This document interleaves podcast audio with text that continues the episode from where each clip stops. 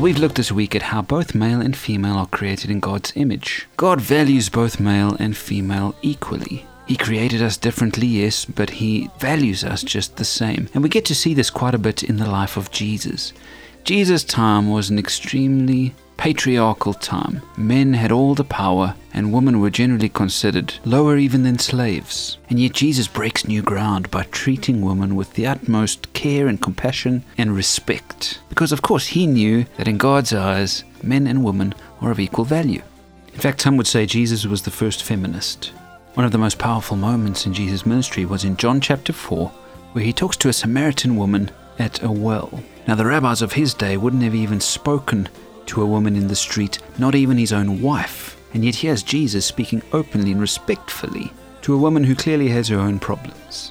And His disciples were shocked when they saw this because they thought it might lead to rumors about Jesus. But He was nothing but respectful. And there were many other instances in the Gospels of Jesus interacting with women. Always caring, always compassionate, always loving, always respectful. And He was truly breaking new ground in doing this. And since this time, Jesus' example has paved the way for men to discover that it's not all about them, but that women are also cherished by God. In fact, a few years later, Paul would echo this when he said that there is no slave or free anymore, and there is no male or female, but everybody is one in Christ Jesus, no one above the other. And so as we look at God as a mother figure, I hope you can see that God not only created male and female equally, but He cherishes each equally too. And so men, let's treat every woman with the respect that they deserve.